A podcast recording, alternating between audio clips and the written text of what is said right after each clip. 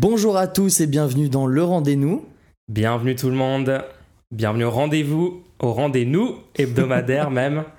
Un classique qu'on refait sur cet épisode. Bon, cette semaine donc, en premier lieu, c'est la rentrée. C'est la rentrée et des chiffres sont tombés sur euh, le financement des écoles privées en France. Et ça, c'est un gros sujet, on va vous en parler. On a ensuite un, la loi sur les... les euh, un décret, très important. Un décret techniquement, merci, sur l'appellation de steak, des steaks végétaux. Euh, grosse c'est loi très qui a important. Passer, ouais, très important. Là, c'est un décret. Attention, c'est un décret, ne, ne, ne confonds pas. Un décret, décret c'est décret, les priorités décret. Du gouvernement. Il faut faire ce décret. Nous allons en parler. Il faut, il faut savoir l'actualité du moment. L'appellation steak végétal, il y a un problème. Voilà, on en parlera. Gros problème. Il y a aussi, et là, il faut en parler quand même aussi, la, le, la shrinkflation, la shrinkflation. Du, big, du Big Tasty à McDonald's. C'est-à-dire Merci. que les sandwichs sont plus petits. On est en France, on parle français ici, monsieur. Les, les, les burgers, les hamburgers, les burgers sont plus petits. Et bien sûr, la sortie du jeu Starfield. Mais j'ai, j'ai envie d'en parler juste pour parler de l'état du, mar, de, de, du marché du jeu vidéo mmh. et des gros problèmes qu'il y a avec ça, selon moi. Euh, pas tant du côté... Euh, parce que j'ai même pas acheté le jeu ou quoi que ce soit. Mais c'est vraiment, en tant qu'événement, il y a des choses à dire. Oui, oui, il y a plein de choses à dire. Et je pense que ça va être ignoré par beaucoup de gens comme euh, genre, oui, bon, c'est des jeux vidéo, alors qu'en fait, les jeux vidéo, c'est la première source de revenus dans le culturel. Totalement, ça a dépassé les films récemment. Mais avant toute chose, les gens, jingle.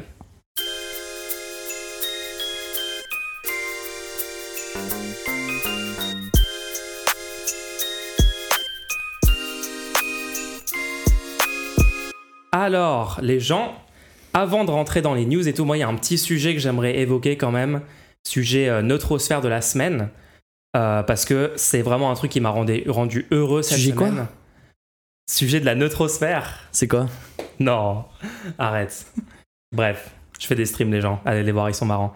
Euh, non, parce que cette semaine, il y a un truc qui m'a rendu trop heureux. En fin de semaine, j'ai fait une euh, discussion avec un influenceur politique qui a sa petite chaîne YouTube, sa communauté et tout, il fait du contenu.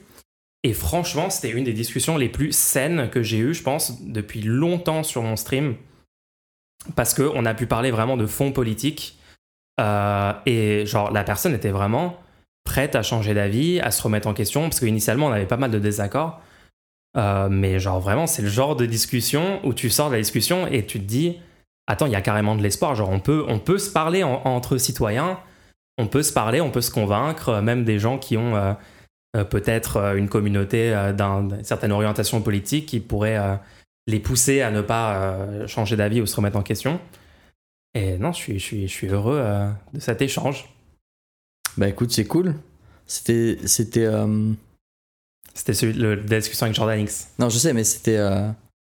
C'était euh, sur quel sujet exactement ? Ah, c'était sur euh, l'abstention versus le vote. La participation ou non. Il y a un débat là-dessus ? Euh... Non, il n'y a jamais eu de débat okay, sur okay. cette question, c'est vrai. Bon, bah, si ça, si ça vous intéresse, n'hésitez pas à. Ouais, allez voir ça, les gens. C'est un bête, euh, euh... un bête de débat, un bête de discussion. Mmh, ok. euh, alors, est-ce qu'on parle un petit peu des écoles privées ? Bah, écoutez, c'est la rentrée. Est-ce que c'était une bonne rentrée pour toi ? Franchement, euh, moi, j'ai repris les streams euh, fort. Hein. On est arrivé première semaine. J'ai un nouveau format. De, d'upload sur, mes, euh, sur mon contenu sur YouTube. Je fais plus de segments, je les édite moins et je pense que ça marche très bien pour le moment.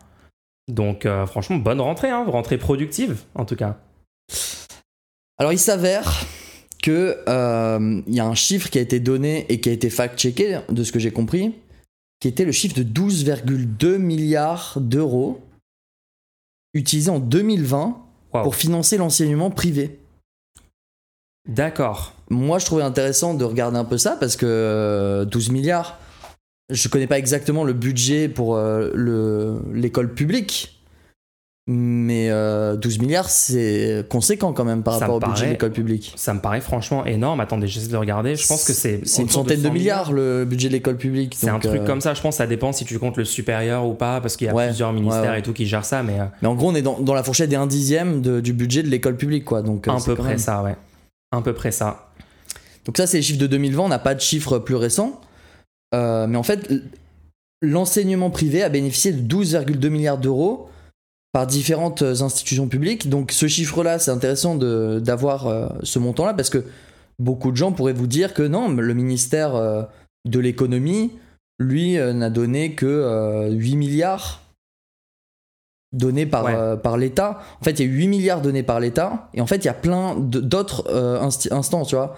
Il y a le ministère de l'Éducation qui a donné sept virgule sept milliards, les autres ministères qui ont donné euh, à peu près un milliard. Puis ensuite, il y a eu aussi euh, les collectivités territoriales qui ont donné deux virgule sept milliards. Tu vois, il y a tout le, tout le millefeuille administratif des bah, communes oui, oui. et des agglomérations. Et ensuite, il y a aussi les, il y a six cent soixante-cinq millions d'euros distribués par d'autres administrations publiques.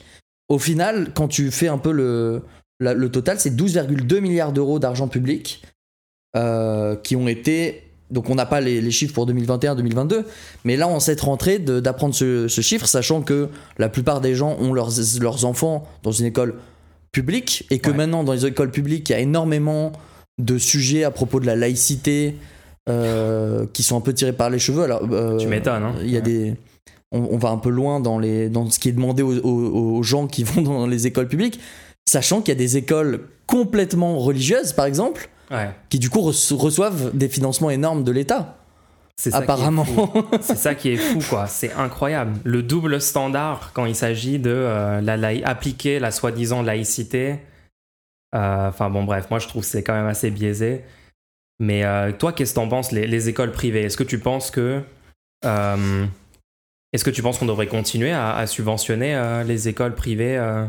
Bon, on avait une bonne question la semaine dernière, je crois, sur euh, le l'éducation. Oui, quelqu'un m'avait posé la question. Ouais. Et justement, ouais. on avait, moi, ce que et d'ailleurs, j'ai, j'ai lu les commentaires des gens qui avaient laissé des, des petits commentaires. Il y a quelqu'un d'ailleurs qui avait, nous avait laissé un commentaire sur euh, la chaîne YouTube et qui nous avait dit euh, qu'il faudrait carrément inter- enlever le, le, le public obligatoire.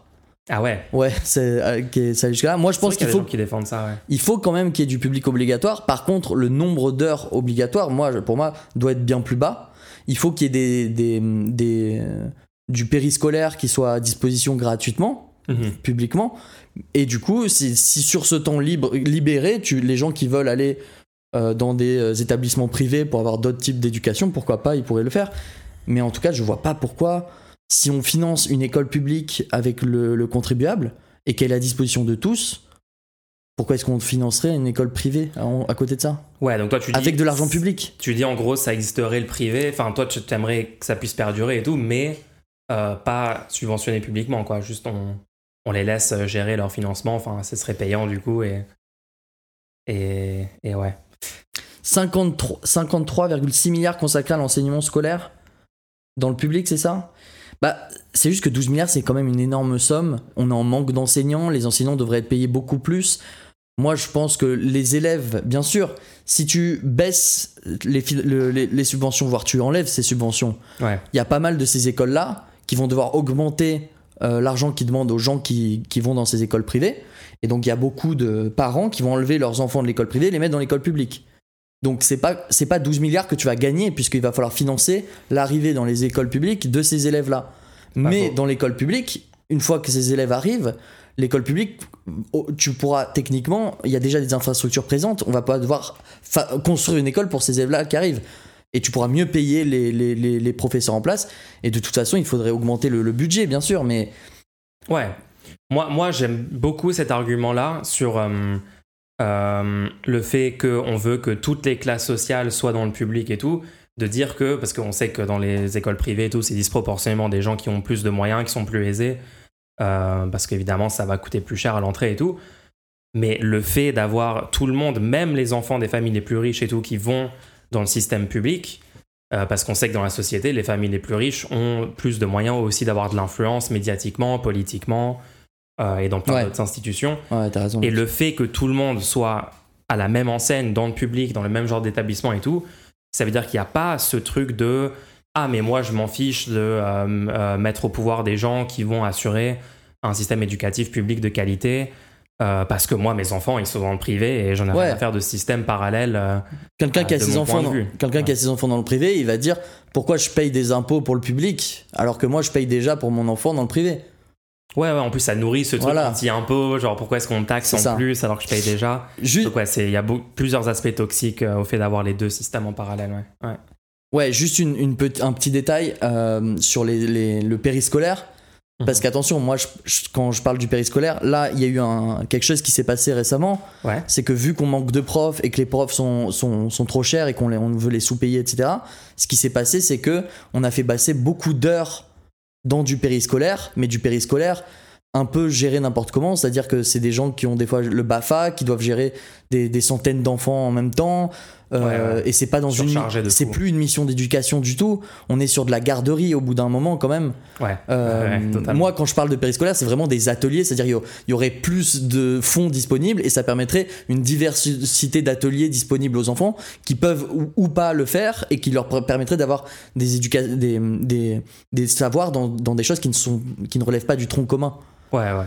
Mais, je, mais, mais là actuellement la manière dont c'est géré, c'est le périscolaire qu'on a actuellement, c'est plus vu comme une garderie qui coûte moins cher qu'un prof qui a fait des qui, et, etc, ouais, et cetera. Malheureusement le, dans plein de cas c'est ça le problème, euh, on s'approche quand même de ça. Ouais, ouais. Ouais. Donc, euh, donc déjà si on pouvait revenir sur une école publique où, ouais. où on a et, et là attention mais c'est beaucoup plus important que ce qu'on croit. Vas-y. Pour parler de scolaire, il faut aussi parler de temps de travail des parents. Ah. Il faut réduire le temps de travail des parents pour pouvoir faire un enseignement plus court où les, les élèves sont vraiment... C'est pas une garderie, quoi. Ils, ils sont en cours pour apprendre. Il y a plus ce côté où les, les élèves arrivent hyper tôt, repartent hyper tard et sont épuisés complètement et ne, et, et, et, et ne sont pas là pour apprendre, tu vois. Et ouais. derrière, les parents peuvent s'occuper de leurs enfants sur leur temps libre. Ça, ça a été, je pense que beaucoup de gens, pendant le Covid, ont vraiment vu ce truc-là de l'école qui est euh, méga essentiel parce qu'il y a cette fonction de genre, bah, les parents doivent mettre leur enfant quelque part pendant qu'ils sont au boulot et tout. Enfin, c'est comme ça que l'organisation de notre société. Et c'est pour ça qu'ils ont, ils ont tellement rushé pour ouvrir les écoles, pour dire, bah, pour relancer l'économie, en fait, il faut que les enfants euh, soient, euh, soient techniquement... Euh, sous la surveillance et il y a des adultes qui s'en occupent autres que les parents quand ils doivent aller bosser quoi, hein. Là on est même c'est plus sûr. Sur du trente-cinq heures effectif. Le trente-cinq heures euh, les, les, les aides qui ont été faites pour les heures supplémentaires sont tellement grandes qu'il n'y a même plus de pénalité pour l'employeur de rajouter une, une heure supplémentaire au-dessus mmh. de trente-cinq heures. L'idée c'était que c'était tellement pénalisant de rajouter des heures au-dessus de trente-cinq heures que ça valait le coup d'embaucher une nouvelle personne et donc euh, les gens ne, ne travaillent pas plus de trente-cinq heures. Donc il faudrait re- augmenter les, le, le tarif des heures supplémentaires. Totalement d'accord. Ouais. Diminuer les heures de, de travail des, des personnes, c'est-à-dire que là il faudrait passer sur du trente-deux heures, voire, du, du, voire moins. Moi, moi perso, je serais pour qu'on conserve le temps de travail journalier, mais qu'on enlève un jour carrément. Souvenez-vous quand on a parlé à quelques épisodes de la semaine de quatre jours, de quatre exactement. jours. Exactement. Et on a vu qu'il y avait littéralement une hausse de la productivité dans plein d'entreprises grâce à mais ça. Mais oui, mais oui, mais oui. C'est ça qui est fou, c'est qu'on peut littéralement le faire sans perte de la productivité, sans perte de, de, de la production. Parce qu'en fait, quand les gens ont un rythme de travail plus sain, ils sont en meilleure santé physique, meilleure santé mentale, ils ont un meilleur équilibre global. Euh, ils ont plus de temps de liberté, de temps libre et tout, ils sont plus heureux. Au final, c'est, ça se répercute aussi sur le travail effectué. Et en fait, les études le montrent économiquement. Donc juste faisons ça, enfin, s'il vous plaît, ça règle tellement de problèmes. Bref, vous connaissez, vous savez, vous connaissez notre position sur, euh, sur cette proposition-là. Non, en tout cas, euh, en tout cas, c'était intéressant d'avoir ce chiffre de douze milliards sur le... Attends, j'avais, j'avais une news... une news que j'ai vue dans la semaine et j'ai oublié de la mettre à l'ordre du jour. Ah, bah tu vas-y. Tu viens de m'y faire penser par rapport à la semaine des quatre jours. Ah ah. Justement, euh, quelqu'un m'a partagé cette news qui, qui tombe du début de la semaine, là. News inédite. Sur la semaine de quatre jours, c'est la métropole de Lyon entière qui va se mettre à tester la, la semaine de quatre jours. Allez. Officiellement. Donc putain, c'est... je suis jaloux. Je suis trop jaloux. Ouais, mais oui, on va suivre ça. Lyon, ça y est, j'y vais. Une partie des salariés pourra choisir quatre jours au lieu de cinq. Mais le nombre d'heures reste le même pour l'instant. Par contre, comme on avait mmh. vu, le bien-être de tous les, de tous les, de la plupart des gens qui avaient testé ça était amélioré au, au, au, à terme de, de ouais. l'expérimentation. N'hésitez pas à aller revoir notre segment qu'on avait fait là-dessus, c'était il y a deux trois épisodes. Euh... Ouais, ouais, même sans, même sans baisser le nombre total d'heures, rien que là, en bah, le faisant en quatre jours, mais avec des, des journées un petit peu plus longues. Parce qu'il y a moins d'heures, il y a ouais. moins d'heures de transit aussi. Donc les, ah les heures ouais. de transit, elles sont moins dans, dans ta semaine aussi. T'as il faut le prendre en compte. Comme ça, ça que t'évites, ouais. ouais, totalement. Voilà, c'est la petite news que, que je me permets. Et oui, donc si on baisse le temps de travail, mécaniquement, du coup, on, a, on, on, peut, on peut un petit peu permettre aux professeurs de, de se concentrer sur leur travail, de, d'enseigner et pas de garder les enfants, parce qu'au bout d'une journée aussi longue, ça devient intenable. Et les enfants aussi, ils, à un moment, ils, ils se demandent ce qu'ils font là, quoi. Tu vois ce que je veux dire ? Ouais, ouais. Et derrière, ils peuvent, les parents peuvent voir leurs enfants. Qui, ce qui est quand même pas mal, non ? Ouais, c'est une bonne idée. Comme non concept. Est-ce qu'on pourrait peut-être... Euh...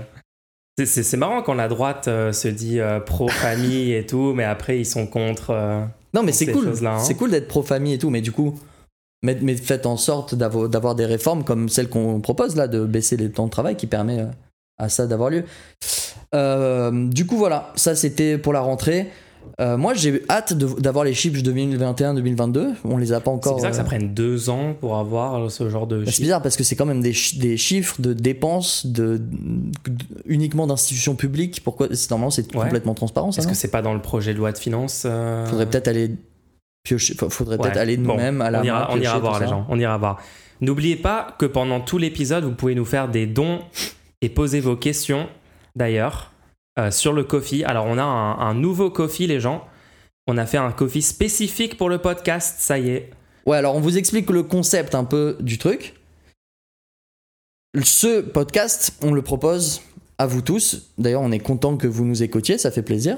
Merci. Et si vous aimez le contenu que nous proposons, nous vous demandons, si vous en avez la possibilité, de financer tout ça en faisant un don via la plateforme euh, Ko-Fi .com slash le rendez-nous, ou sinon vous allez sur le rendez-nous.fr, il y aura un petit bouton. Et pour pas que ce soit dans le vide tout ça, vous pouvez en profiter pour poser une petite question au moment où vous faites votre don. Donc euh, n'hésitez pas à financer ce projet, et en même temps si vous avez une question à nous poser, ça peut être des questions sur les sujets dont on est en train de parler, mais ça peut aussi être des questions euh, tout à fait euh, personnelles, pourquoi Quelqu'un pas. Quelqu'un nous a demandé littéralement quel est le sens de la vie, je sais plus c'était quel oui, épisode, c'était et on a, on a réellement essayé de, de répondre premier degré à ça, donc vraiment euh, lâchez-vous sur les questions, vous pouvez poser tout et n'importe quoi. Par exemple, si quelqu'un peut demander quelle est l'heure de début du rendez-nous d'habitude sur les lives. Ouais. Bon alors, est-ce qu'on parle maintenant ? Merci pour ceux qui en ont les moyens et qui décident de le faire en tout cas. Ouais, merci beaucoup. Est-ce qu'on parle maintenant euh, des steaks végétaux ?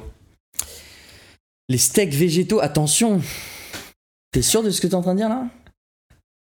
Est-ce que je suis dans l'illégalité maintenant en disant steak végétaux ? Alors, attends, alors, est-ce que le décret est rentré en application ? Alors, je ne sais pas si vous savez ce que c'était à l'époque. Moi, quand j'étais plus jeune, on appelait ça des steaks végétaux, d'accord ? Un steak végétal, le concept, c'était que ça avait la forme d'un steak. On essayait de donner, mettre des petites épices pour donner le goût d'un steak. Et c'était en fait fait à partir de végétal. C'est-à-dire qu'il n'y avait pas d'animal présent dans le, dans le produit. C'était par exemple des céréales, euh, et cetera, et cetera. Et ça permettait aux gens qui ne voulaient pas euh, la mort d'animaux afin de pouvoir manger euh, un steak, quoi. Ça peut se comprendre. Ça leur permettait d'avoir un petit repas tranquille. Euh. Et même, honnêtement, je connais plein de gens qui... n'étaient pas du tout vegan ou quoi que ce soit, et juste ils l'ont vu en magasin, ils ont dit hop, je vais tester, ça a l'air bon. Bah ouais, de ouf. Et du coup ça s'appelait un steak végétal, mais ça c'était avant parce qu'ils ont tué le steak végétal les gens. Je vais lire, j'ai envie de lire le tweet parce que il... j'ai trouvé ça marrant. Les... je, croyais, je croyais que c'était une parodie ce tweet au début. Mince, lis-nous le tweet, vas-y. Marc Fesneau, je... et vous connaissez Marc Fesneau bien sûr. Fesneau je crois hein. Vous connaissez Marc Fesneau ? Ouais. C'est non. Pas Fesneau, c'était Fesneau. On le c'est le ministre pas, sait pas de l'agriculture et de la souveraineté alimentaire. Donc ce ministre de l'agriculture, ce qui est important là, c'était de faire un décret. C'était le moment, c'était le quatre septembre deux mille vingt-trois, à une heure de l'après-midi, il fallait faire absolument ce décret. Mettre fin aux allégations trompeuses sur les étiquetages est une priorité du gouvernement. Waouh. Nous avons donc travaillé à la rédaction d'un nouveau décret visant l'interdiction d'utiliser pour les denrées alimentaires végétales des dénominations évoquant des denrées alimentaires d'origine animale. Waouh. C'est un enjeu de transparence et de loyauté qui répond à une attente légitime des consommateurs et des producteurs. Garder le lien de confiance entre les consommateurs sur l'étiquetage et son intellig- intelligibilité est essentiel, dans le domaine animal comme végétal, dans le domaine de l'origine des produits comme celui des indications géographiques protégées ou des labels. Alors il dit ça, sauf que c'est pas vraiment ça le propos du décret, hein. Cette politique ne sert qu'un objectif, la transparence et la loyauté vis-à-vis du consommateur. Je ne sais pas, parce que steak végétal, est-ce que, est-ce que c'est fait de viande, un steak qui est végétal pour toi? C'est ça que je comprends pas en fait depuis le début dans ce truc. C'est que genre à quel moment les gens pensent okay. que c'est de la viande? C'est quoi la logique de ça? Ok, alors on va commencer déjà.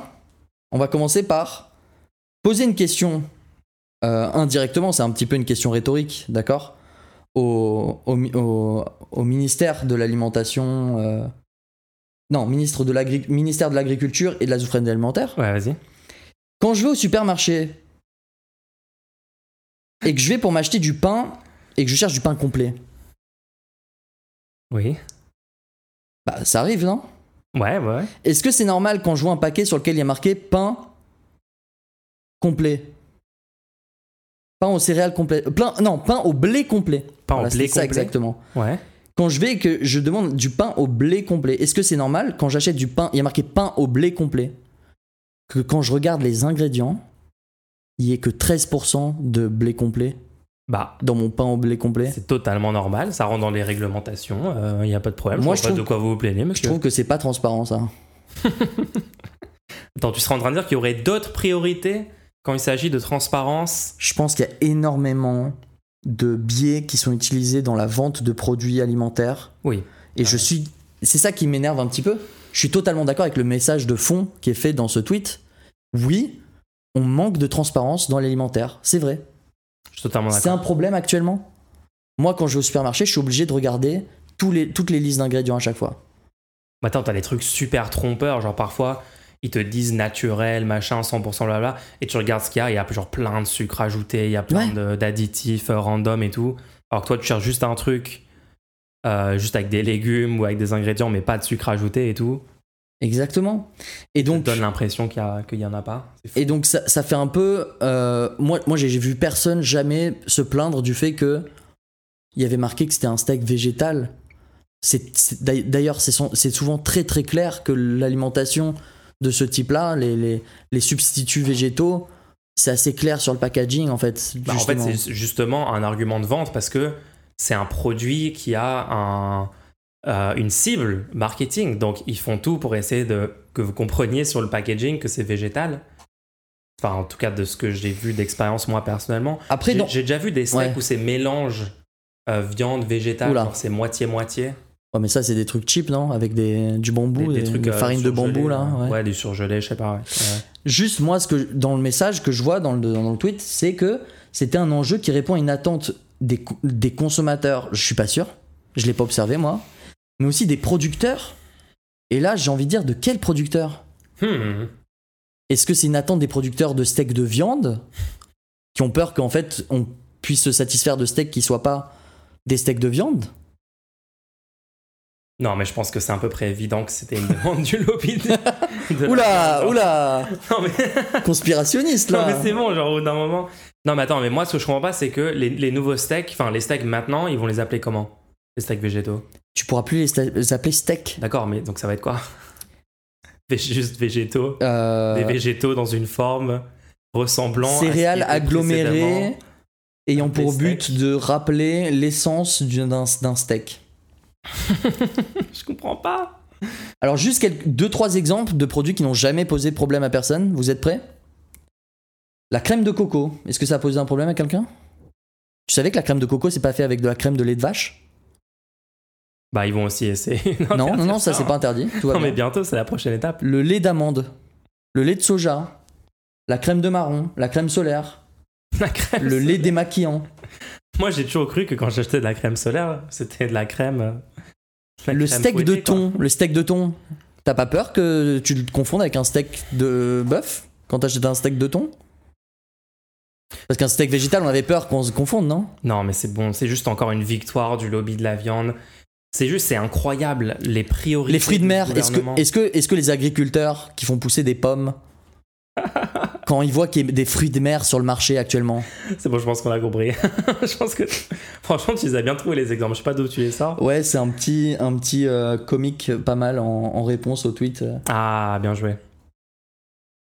Non, mais c'est ouf quoi. La priorité de ce gouvernement, genre à quel moment c'est ça la priorité ? Je rappelle que ces gens au pouvoir ont, ont été condamnés deux fois pour inaction climatique.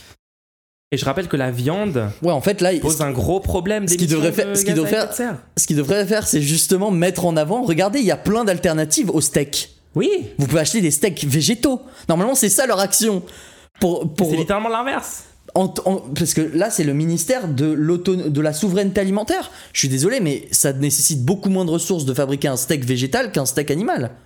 Donc normalement, le, la souveraineté alimentaire, elle a plus de chances d'être assurée si on met en avant des steaks végétaux que des steaks animaux. Moi, je trouve admirable que tu te mettes en, en danger physique en, en enfreignant la loi, en utilisant toujours l'expression alors interdite. Attends, c'est quand qui va être mis en la, application le cause, décret c'est, Non, c'est non, non, ce, ce, ce podcast est, est enregistré avant l'application du décret. Attention. Ce podcast n'est pas un emballage alimentaire. Attention, ne confondez pas.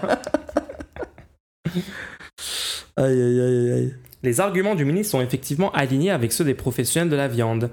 Interbev, l'association interprofessionnelle du bétail et des viandes, se dit satisfaite de ce nouveau projet.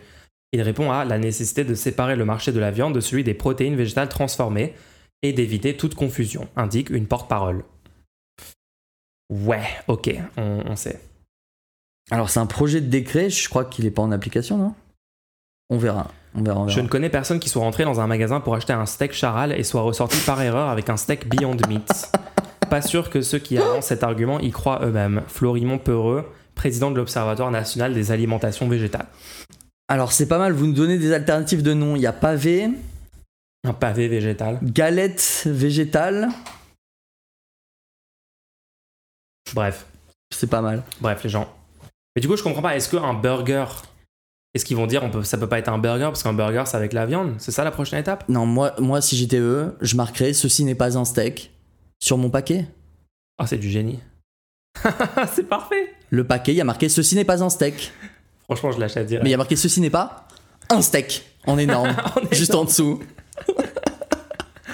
Franchement, franchement ceci... c'est un move légendaire. Avant, il y a marqué steak végétal. Maintenant, il y a marqué ceci n'est pas, un... ceci n'est pas en tout petit. Et en dessous, un, un steak, steak de viande bovine.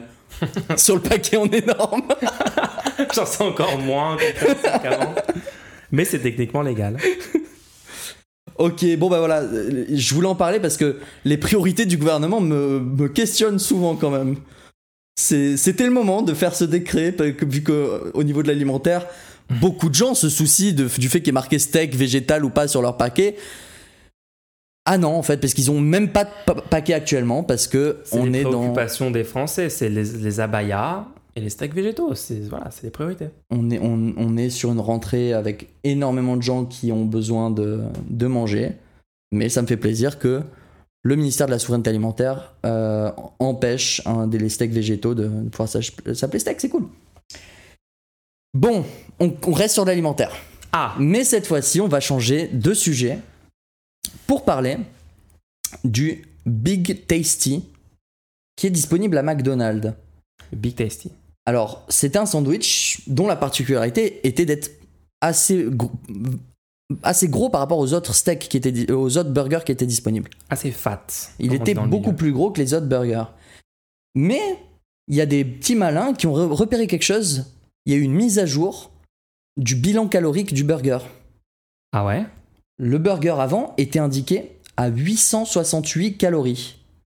Et depuis récemment, ils ont sorti un nouveau burger qui a maintenant deux viandes au lieu d'une, qui se vend en parallèle de l'ancien Big Tasty qui aujourd'hui n'est plus indiqué à huit cent soixante-huit calories mais maintenant à six cent soixante-trois calories il, depuis le Oula. vingt-neuf août. D'accord, mais il garde le même nom, le même. C'est le même nom, prix. Il est, il est le même prix. Le prix n'a pas changé pour la plupart des McDonald's. Les prix sont fixés par les restaurants franchisés, apparemment. Mais le Big Tasty, il est souvent entre cinq euros soixante-dix et sept euros. Et dans énormément de restaurants, il n'a pas bougé le prix. alors qu'on a euh, un quart environ du, un peu moins quand même, du, du, du burger qui a disparu. Donc littéralement pour le même prix, t'as moins de burgers qu'avant. Dans la plupart des McDonald's en France, depuis le trente-neuf, le trente-neuf, le vingt-neuf août, sans aucune notification. Ils ont pas du tout communiqué là-dessus. J'ai pas, j'ai pas eu d'informations là-dessus. Il y a pas eu, fou. Il y a pas eu d'informations là-dessus quoi. C'est ouf.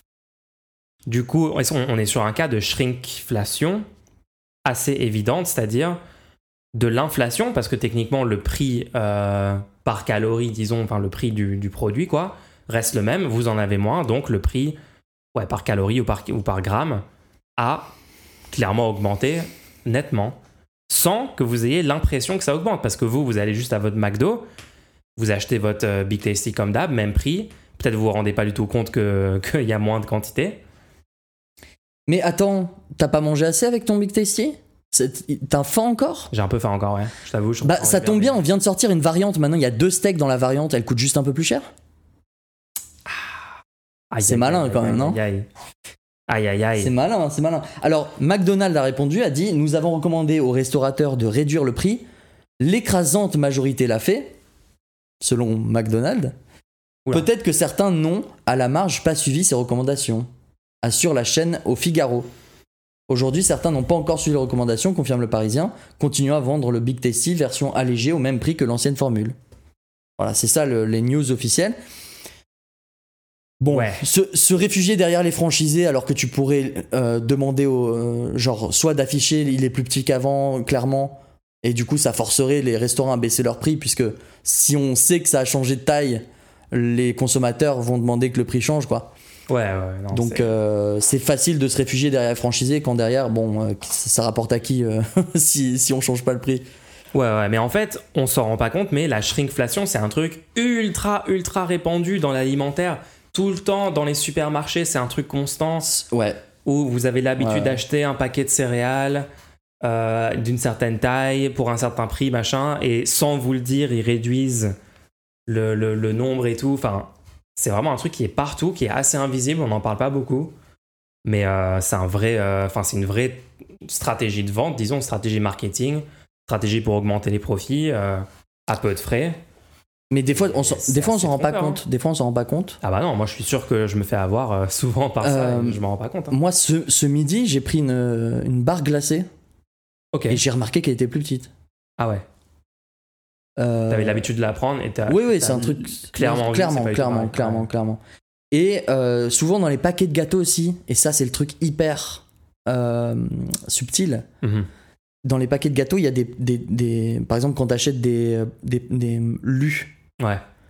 Et ben le plastique lui-même est pas autant enfoncé qu'avant. Sur une des cases, il y a un gâteau de moins. Mais non. Je t'assure. Attends, on dirait littéralement euh, genre un, un complot, tu sais, genre ils t'ont enlevé ton, non, dernier, ton dernier gâteau. Et la dernière fois, le, le, le truc le plus marrant que j'avais vu, c'est au lieu de les mettre côte à côte horizontalement, ils étaient côte à côte verticalement. Et du coup, il y en avait moins dans le paquet. Mais la taille du carton lui-même n'avait pas changé. Ça, c'est incroyable. Bref, c'est plein de petites forts, astuces hein. comme ça. Donc moi, ok, que, comment on résume tout ça ? Quand vous allez faire vos courses au supermarché, vos yeux doivent rester collés au prix au kilo en permanence. Mais en fait, enfin, les gens ne le savent pas assez ça. Oui, oui, non, c'est ça, c'est sûr, le prix au kilo. Mais il y a une raison pour laquelle le prix de l'item en soi est affiché en immense, hyper lisible et tout. Bien sûr. Et le prix en kilo est en minuscule en dessous. Ça, c'est incroyable. C'est incroyable que l'État n'ait pas régulé ça. La en taille, ouais. Au ça... moins mettre une règle qu'il faut écrire le prix au kilo aussi grand. Il est plus petit chaque jour. Hein. Tous les jours, il, il réduit de, de cinq pour cent les gens. C'est factuel. Alors, ce qui, ce qui est assez fou, c'est que... le je, énormément de fois, je vois des articles formats familiaux, form, form, gros, grand format. On a été habitué à ce que quand on achète plus gros, ce soit moins cher au kilo. Ce n'est pas garanti. Faites ouais. attention quand Parfois, vous êtes en magasin. Sur ça. Parce que les prix ne sont plus déterminés par des humains. Je pense que vous ne le savez peut-être pas. Tous les prix en magasin sont déterminés par de l'offre et la demande. Euh, est-ce qu'ils ont réussi à négocier le prix avec le vendeur ? Enfin, dans la plupart des, des grosses enseignes, les prix sont pas forcément déterminés par des humains ou alors à la marge. Là, tu vois ce que je veux dire ?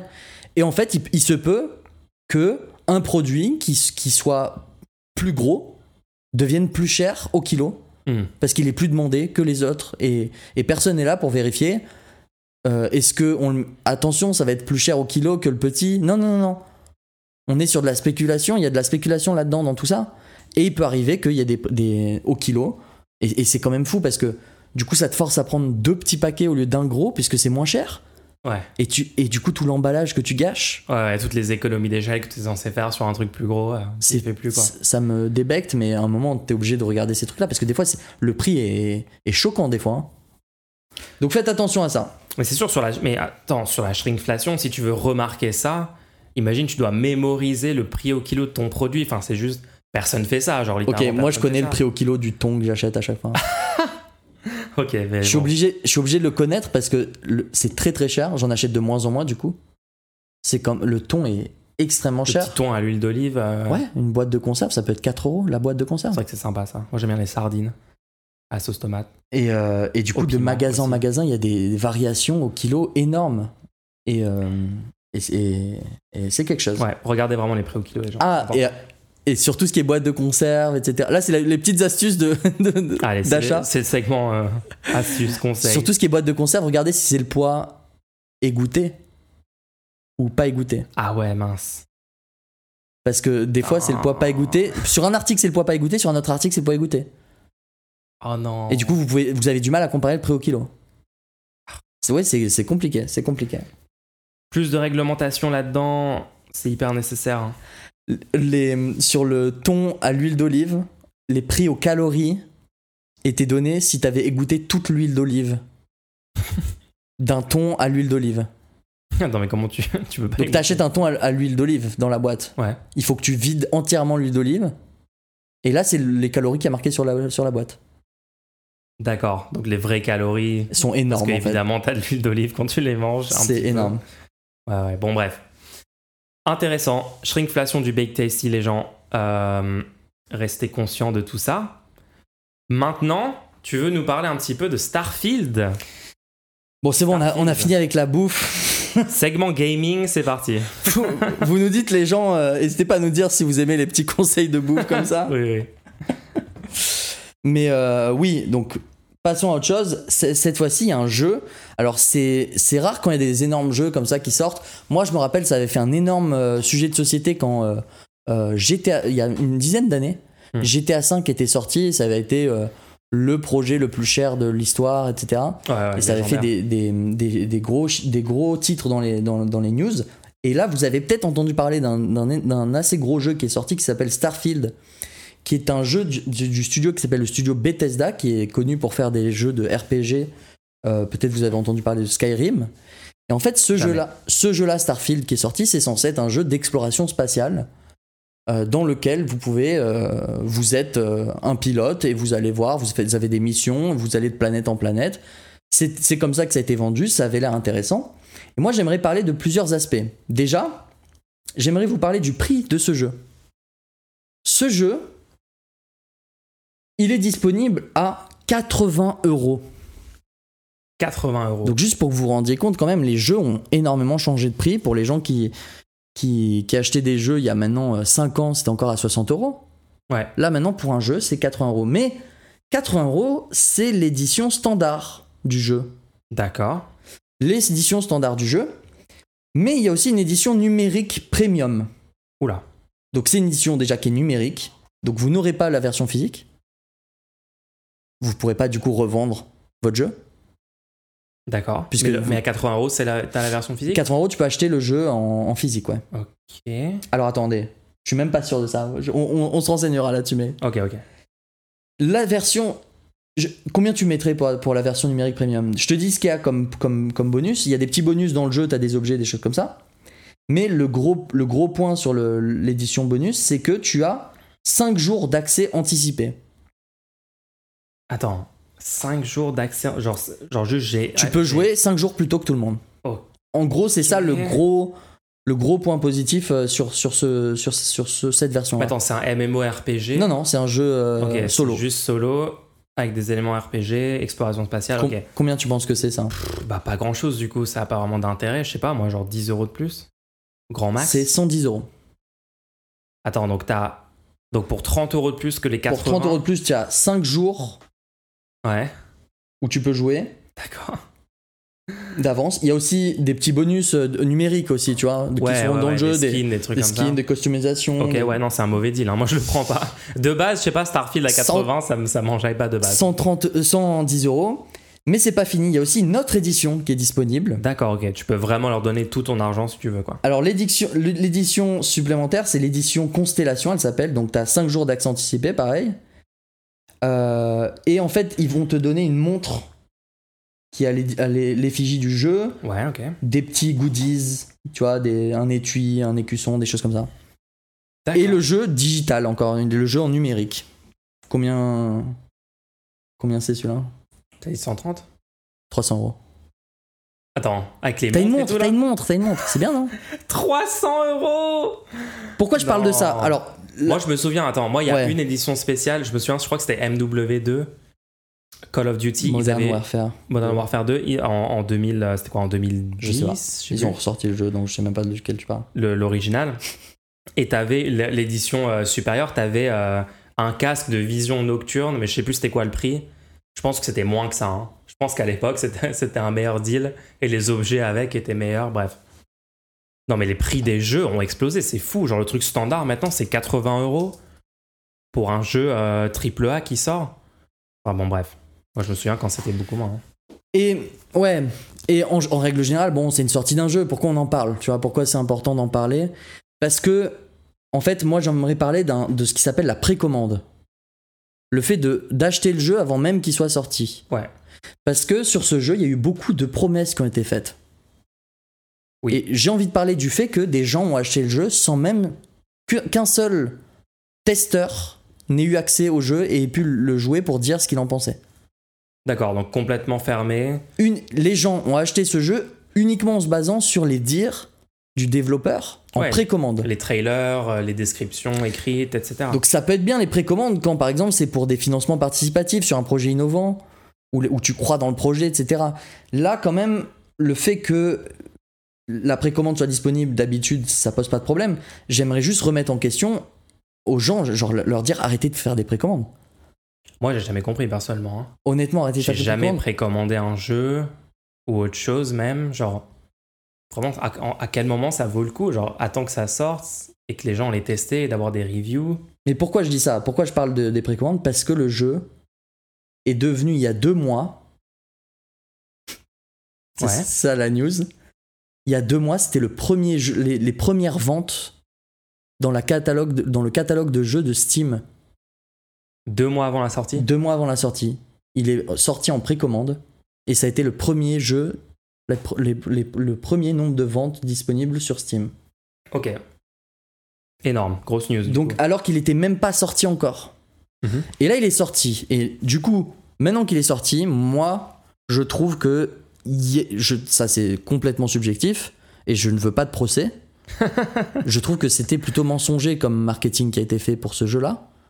Puisque dans le site officiel du jeu et dans pas mal des, des, euh, des événements qu'il y a eu à propos de ce jeu avant sa sortie, on nous a fait miroiter, en fait on a fait miroiter aux joueurs que ça serait de l'exploration spatiale, donc que tu pourrais aller de planète en planète, et cetera, et cetera. Alors que, en fait, dans les faits... Moi je l'ai vu les gens, moi j'ai regardé, quand vous atterrissez sur une planète et vous marchez dans une direction pendant assez longtemps... Et vraiment, c'est pas si long que ça. Au bout d'un moment, il y a littéralement un mur invisible et tu peux plus explorer au-delà d'un certain, euh, d'un certain cercle, du coup, autour du point ouais, où tu ça. te poses sur la planète. Parce qu'en fait, les planètes sont... Enfin, euh, les mondes, parce qu'il y a énormément de planètes et tout. Quand vous posez dessus, c'est, c'est, les, les environnements sont générés de façon procédurale. C'est une technologie euh, pas mal utilisée euh, qui s'est développée ces dernières années dans un tas de jeux, notamment des jeux comme ça... Euh, à une échelle très très très grande, de monde ouvert, d'exploration et tout, où les développeurs euh, euh, ne peuvent pas modéliser euh, manuellement, et cetera. Sauf que c'est généré procéduralement, enfin après c'est à partir d'un, d'une seed ouais, qui ouais. fait que si vous revenez au même endroit, ça reste pareil et tout. Bref, ça c'est la technologie. Euh, Mais le... par exemple, y a, y a, ouais. tu ne peux pas aller de l'espace au sol. Il y a une cinématique entre l'espace et le sol. et du coup tu dois repartir dans l'espace et revenir dans le sol si tu veux te déplacer juste à côté de là où t'es atterri tout à l'heure. Tu peux pas voler à la surface de la planète. Tu peux pas avoir ton vaisseau voler à la surface de la, la, la planète. Pourquoi est-ce que c'est choquant ? Il faut que vous compreniez le contexte. Bethesda est un des plus gros studios de jeux vidéo qui existent. Ils, Massif, ont, des, ouais. ils ont des énormes licences comme Skyrim, Fallout, euh, des choses comme ça. Et ils ont fait la promotion, le, la hype sur ce jeu en disant explicitement « Vous allez explorer avec une liberté qui n'a pas de parallèle ». Là, tu cites le texte dans leur marketing directement. Ouais. Explore, explore with unparalleled freedom as you embark on an epic journey to answer humanity's greatest mystery. Vous aimez mon accent ? En fait, le truc, c'est qu'il y a d'autres... Oui, j'aime bien. Il y a d'autres jeux qui ont fait l'exploration spatiale il y a des années et des années. Et c'est ça le problème. Et le problème, c'est que ces jeux-là avaient les mêmes genres de technologies, de génération de planètes, de mondes, et cetera. Sauf qu'on pouvait aller directement de l'espace sur une planète, sans écran de chargement, sans, euh, sans sélectionner dans un menu l'endroit où, tu, où tu, tu atterris, et là, tout d'un coup, t'es arrivé sur la planète, tout est généré, euh, il n'y a, a pas de transition smooth, et sans mur invisible, quoi, c'est incroyable. Il y a sept ans, je crois que c'était il y a sept ans, le jeu No Man's Sky est sorti, fait par un, un studio indépendant financé euh, ah oui. par Sony à l'époque. No Man's Sky.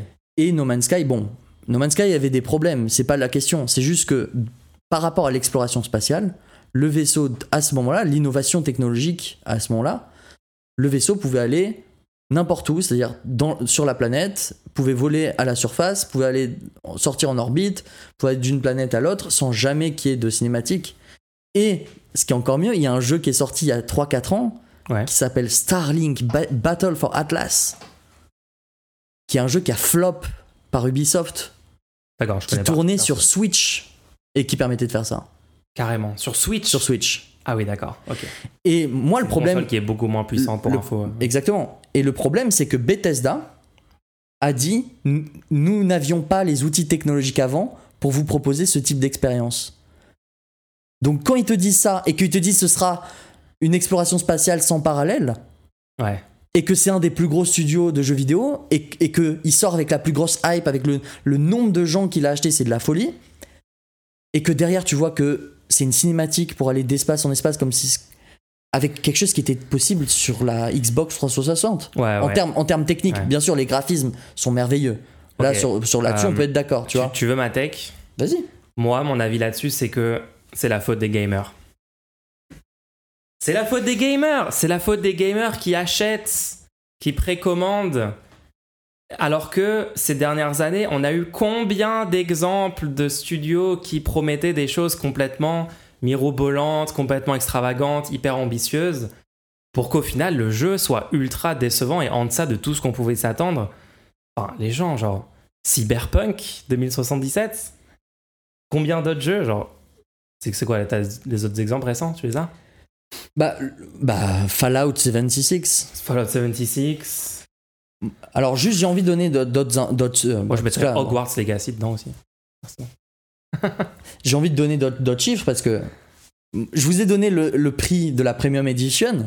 C'était cent dix euros quand même pour un jeu. Tain. Mais qui va acheter ça ? Personne va acheter ça. Qu'est-ce, non ? T'es d'accord ? Si, tout le monde a acheté.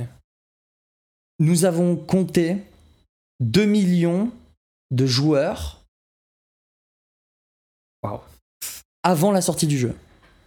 Donc dans les cinq premiers jours. Dans les cinq premiers jours. Ok, donc il y en a deux millions. Donc il y a au moins, de deux mille, au moins deux millions de personnes qui ont acheté l'édition premium avec cinq jours d'accès anticipé. Un autre truc marrant, c'est que tu peux avoir le jeu en accès sur Game Pass. Donc si tu as le Game Pass, je ne comprends pas très bien comment ça fonctionne. Mais en gros, je crois que tu peux avoir accès aux jeux sur, via Game Pass. Et Game Pass, la promesse était que tu auras tous les jeux dès leur jour de leur sortie disponibles. Ok. Donc après ces cinq jours-là ? Dès le jour de la sortie, tu, dès le premier jour, Day One ça s'appelle. Et Day One c'est quoi ? C'est Day One ou c'est Day moins cinq ? Alors, non, parce que toi, tu as le Day One pour la version standard. Ah, ok. Et du coup, là, je me suis dit, attendez, mais c'est... vous avez juste à créer un nouveau nom de version et du coup, c'est plus Day One sur le Game Pass. Bref, il y a plein de petits détails comme okay, ça. Ok, ok, ouais. ouais, ouais bon. Plein de petits détails, juste pour c'est dire. C'est questionnable, quoi. Ouais. Ce, ce jeu-là qui est sorti, énormément de, disent, de gens disent qu'il est bien. Beaucoup de gens, quand même, disent qu'il est décevant par rapport à ce qui a été. Et, et je, je comprends tout à fait. Et moi, je dis arrête, il faut vraiment qu'on arrête la culture de la précommande, que les gens ne, ne se laissent pas hype comme ça. Euh, parce que c'est, bah, c'est dommage, c'est trop facile pour les entreprises après de, de vendre du rêve et, et, de, et, de, et de récolter l'argent après, quoi. En fait, ce qui est fou, c'est que enfin, comment ça peut se répéter, en fait, c'est, à chaque fois c'est le même truc à chaque fois c'est le même truc et il faut vraiment que les gens arrêtent. Mais après, c'est la faute des gens. Enfin, moi, je peux même pas mettre la faute sur Bethesda, enfin si, sur le côté si, mensonger quand même, quand même le... le côté mensonger ou trompeur, disons, parce que mensonger, bon, ça reste à, à vérifier, le, le marqué... en fait au les, minima, les... Euh, légèrement trompeur, les okay, êtres humains genre, vraiment, les êtres gens... humains sont pas purement rationnels, donc si derrière t'as un marketing fou de, qui te vend le truc euh... non c'est pas faux c'est pas faux c'est pas faux est-ce, est-ce qu'il faudrait pas euh, encadrer les promesses qui sont faites de ce style là? Qu'est-ce que tu penses de euh, Tears of the Kingdom et leur, la façon dont eux ils ont géré euh... Nintendo a géré euh, le, les promesses avant de lancer le jeu, bah, je, ouais, le lancement de ce jeu-là, parce que beaucoup de gens ont dit euh, c'était beaucoup hein, une copie du dernier, bah, c'est super, c'était ouais. le même moteur et tout. C'est super intéressant euh, justement euh, ta question, parce que je trouve que sur que Nintendo n'a pas du tout utilisé cette tactique. Nintendo n'a pas overhype son jeu. Énormément ah, ouais. des composantes qui étaient présentes dans le jeu de Nintendo n'étaient pas dévoilées pendant le marketing. Ils ont fait un marketing assez sobre. Et au final, le jeu n'était pas vraiment euh, différent du jeu précédent. Mais vu que le marketing avait euh, pris en compte les attentes des joueurs pour ne pas les élever trop, trop hautement, au jour de sa sortie, les gens étaient étonnés de voir du contenu. Et je pense que si Bethesda avait dit aux gens euh, « Ne vous attendez pas à ce qu'il y ait de l'exploration spatiale, ce jeu n'est pas No Man's Sky. Par contre, tout ce que vous avez adoré dans Skyrim en termes de R P G et d'histoire deep, de, de deep lore, de, de, de scénario de qualité, ouais. là on a vraiment travaillé là-dessus et sur les visuels. Et ils auraient fait un marketing comme ça, il n'y aurait pas eu tous ces articles qu'on voit aujourd'hui de gens, tout, tous ces gens euh, débiles qui n'ont même pas acheté le jeu et qui font des podcasts en disant le jeu c'est de la merde parce que c'est pas comme No Man's Sky, tu vois. Attends. C'est réel. Ok, ok, non je vois, ça se tient, ça se tient carrément. Voilà, ça c'était Starfield, du coup un lancement un peu particulier. Énormément d'achats, j'espère que les gens vont pas être trop déçus. Et, euh, et voilà, euh, donc est-ce qu'on passerait pas à la, à la, au segment questions-réponses? Si vous ne le savez pas, euh, vous pouvez faire des, poser des questions sur ce stream. Euh, en direct pendant le, pendant le segment là, voilà, pendant le segment qu'on est en train de vous faire. Vous pouvez encore poser vos questions et on va répondre du coup aux questions qu'on a reçues jusqu'à maintenant. Pour commencer, on répond, on répond en priorité aux, aux questions qui sont faites en direct, mais si vous nous écoutez en replay actuellement, vous pouvez aussi faire des questions, on y répondra la semaine prochaine. Alors, tu veux, tu veux en choisir une? Ouais, alors moi j'ai une première question très intéressante. Des conseils pour faire des recherches efficaces sur internet? Ça, c'est une très bonne question. Alors, comment tu fais, toi, pour faire des recherches sur Internet ? euh, Quelles sont tes petites astuces ? Alors, franchement, je, honnêtement, de plus en plus, j'utilise ChatGPT. Explique-moi, parce que moi, je suis pas rassuré par ta réponse. Alors, l'autre jour, je devais euh, faire un truc assez technique sur un site web euh, que je possède et que j'opère, qui s'appelle PolitiWiki. J'ai un problème technique. Et... Euh, j'ai d'abord essayé de chercher avec Google, j'ai essayé de, de, de trouver des réponses à mes questions, et cetera. Franchement, la première page, il n'y avait aucun des liens qui correspondait au problème que j'avais. Euh, et je cherchais juste un tuto pour faire un truc. Euh, bon, c'était un petit peu particulier quand même, d'accord ? C'est pas un truc qui arrive tous les jours. C'était un problème un peu, un peu spécifique. Juste après, je suis allé sur ChatGPT, j'ai posé la question en, en détaillant exactement la, la, la situation. Et ChatGPT m'a fourni... Je un trouve, tuto détaillé sur comment faire. Je trouve que tu fais une réponse complètement à côté de la plaque. Ah. La question c'était, est-ce que tu as des conseils pour faire des recherches efficaces sur Internet ? Là, c'est pas une recherche sur Internet que tu nous présentes. Ok, vas-y. Pourquoi c'est pas une recherche sur Internet ? C'est pas une recherche sur Internet. Si tu demandes un, une, une, un, un modèle A I de générer une réponse à une question que tu veux lui poser, la réponse qu'il va te donner n'est pas un résultat qui vient d'Internet, c'est un résultat qui va être créé de toutes pièces, qui peut contenir des fausses informations. C'est pas faux. Et selon moi, aucune recherche ne devrait se terminer sur ChatGPT. Tu peux initier une recherche sur ChatGPT si tu veux. D'ailleurs, attention de ne pas partager de données privées sur ChatGPT parce que c'est comme si vous envoyiez littéralement un humain qui pourra lire tout ce que vous êtes en train de lire. Ah oui, moi j'ai vendu complètement mon âme à OpenAI. Voilà. Mais ce n'est pas une recherche du coup. Moi, je veux savoir comment tu fais pour faire des recherches sur Internet et pas juste demander des réponses parce que. Ouais, alors moi, ça, pas... ça c'était vraiment le cas, euh, mon cas de, de, de cette semaine. Mais alors, c'est vrai que j'essaye aussi ChatGPT pour des questions genre quand j'ai besoin de faits et tout, mais t'as totalement raison parce qu'en fait, moi je me suis rendu compte que c'est assez catastrophique de faire ça parce que ChatGPT n'est pas capable de sortir les sources de ce qui est, euh, ça, ouais. fourni comme information, c'est ce que tu disais. Et donc, ça peut être utile, moi je le trouve utile comme premier abord et tout, comme t'as dit. Par contre, pour les trucs techniques, quand ça te sort littéralement la réponse et tout, bon, parfois il n'y a pas besoin de plus, mais... Euh, notamment, imaginez vous avez besoin de statistiques précises sur tel ou tel sujet, euh, vous voulez comprendre un sujet, vous voulez comprendre un truc de géopolitique, un truc de, d'ingénierie, euh, euh, de psychologie, j'en sais rien, vous voulez juste des infos sur, sur des sujets. Euh, honnêtement, Wikipédia reste incroyablement haut sur ma liste de sources à check en premier, moi personnellement. Bah, Wikipédia donne les sources pour le coup. Ouais, ouais, ouais. Wikipédia est simplement un...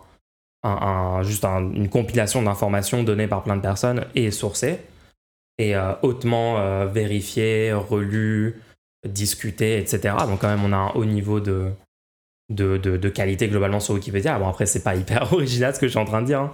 Tout le monde, enfin euh, beaucoup de gens savent ça. Euh, mais beaucoup de gens bâchent aussi Wikipédia, hein. Il y a beaucoup de sentiments anti-Wikipédia. Moi j'ai déjà eu des gens qui me disent euh, Euh, M D R, où est-ce que tu as trouvé cette info, est-ce que ta source c'est Wikipédia, et comme, comme si c'est une mauvaise chose, enfin je comprends pas le... En ouais. plus c'est jamais Wikipédia la source, puisque Wikipédia donne toujours les sources ensuite. Alors pour faire des recherches efficaces sur internet, moi il y a un truc que, que j'utilise des fois, c'est que il est possible sur YouTube, parce que souvent on, on tombe sur des vidéos, et c'est des conférences de deux heures, ouais. et toi tu veux chercher un sujet en particulier, en fait il y a la, toute la transcription qui est disponible sur YouTube, tu peux l'afficher. C'est méga pratique. Et ouais. tu peux faire des recherches avec un contrôle F qui permet de trouver le moment dans la vidéo où il y a un, un, un, un, quelque chose qui est dit. Et ça, ça peut être très utile quand tu cherches un, un chiffre particulier d'une conférence, de quelque chose comme ça. Donc ouais, ça, le contrôle F, c'est tellement un pratique. Petit conseil. Pareil, quand moi j'ai des, je tombe sur des études, euh, je cherche un truc très spécifique, je tombe sur une étude de cinquante pages, le contrôle F, ça sauve la vie. Hein. Le, le, si vous cherchez des chiffres, des, des, des, de la data... Euh, le site de l'INSEE quand même a des, des données assez dures quoi. Tu peux trouver des, des trucs bruts, c'est compliqué de, de, de comprendre ce qui en retourne. Euh, des fois quand, vous, quand je fais des recherches, le fait de marquer des choses adjacentes mais pas exactement ce que je recherche, ça peut m'aider. Par exemple, j'essaie de me mettre dans la peau de quelqu'un qui aurait fait un article euh, sur le sujet au lieu ouais. de juste chercher euh, au lieu de, par exemple je, vois, je connais beaucoup de gens qui mettent des questions. Par exemple, comment je fais pour trouver euh, le P I B de tel pays euh, ouais, ouais. Au, lieu, au lieu de mettre, par exemple, euh, voici la li- euh, liste des, des P I B les plus élevés, tu vois, et comme ça, ça te permet de retrouver euh, un, mmh. un contenu. Parce que les, bu- les gens qui font du contenu sur Internet ont pour but d'attirer le clic, tu vois. Donc, si toi, tu fais ta recherche en disant dans quel article un peu putaclic aurait pu, il aurait pu avoir l'information que je recherche, ça peut aider à, à trouver le contenu. Intéressant, euh, ouais. Il y a aussi une feature dans Google que j'utilise de temps en temps, c'est mettre euh, site, deux points et euh, l'adresse d'un site. Souvent, je le fais pour Wikipédia. En fait, c'est bizarre. Parfois, je veux Wikipédia, je tape le nom du truc ou le nom de l'information et tout, et Wikipédia est littéralement genre page deux ou page trois sur Google. Tu sais que tu peux faire des recherches sur Wikipédia ? Oui. Je le fais pas, ça. Peut-être que je devrais le faire. Moi, je, alors... En fait, de base, j'utilise pas... Ah, précision, okay, j'utilise pas Google de base. Moi, Moi j'utilise DuckDuckGo. Et justement... Moi aussi j'utilise DuckDuckGo. Et tu mets point d'exclamation W. Exactement. Ah moi je le fais jamais. C'est ça le problème, je le fais jamais. Sur DuckDuckGo tu peux mettre point d'exclamation G pour avoir Google. Et du coup c'est, j'utilise souvent ça pour utiliser Google derrière parce que DuckDuckGo marche pas souvent. et point d'exclamation W quand tu vas voir Wikipédia, ce qui permet de skip quand même euh, toute la page où juste tu recliques derrière directement sur Wikipédia, c'est, pas, c'est plutôt utile. Ouais. Euh, mais je pense que la personne recherchait des, des pas que des conseils techniques, mais plus des conseils genre comment vous faites techniquement pour rechercher des, des données. Moi, je pense que les données sont un peu plus accessibles que ce qu'on croit. Souvent, on me demande des sources de ce que je dis. Oui. Et en fait, moi, quand on me demande les sources de ce que je dis, j'écris ce que j'ai dit dans la barre de recherche d'un navigateur. Et je, je prends direct. Dans la première page un des résultats et je dis voilà la source de ce que j'ai dit. Et on... Ouais. T'es en train de dire utiliser Google M D R. C'est ça ouais, que ouais. Et c'était pas utiliser un moteur de recherche, quoi. C'est ça vrai que. Euh, oui, enfin bon. Après, moi, je veux quand même nuancer parce que j'ai l'impression ouais, c'est de pire que en pire. C'est de pire, c'est en pire. pire en pire Google, quand ouais. même, pour te retrouver des réponses pertinentes. Oui, oui, c'est vrai, t'as raison, t'as raison. Toi, toi aussi, tu l'as remarqué, c'est ça ? C'est de pire en pire les, les résultats. Comment, comment, ça, comment ça se fait ? Ça vient d'où, ça ? J'ai deux théories.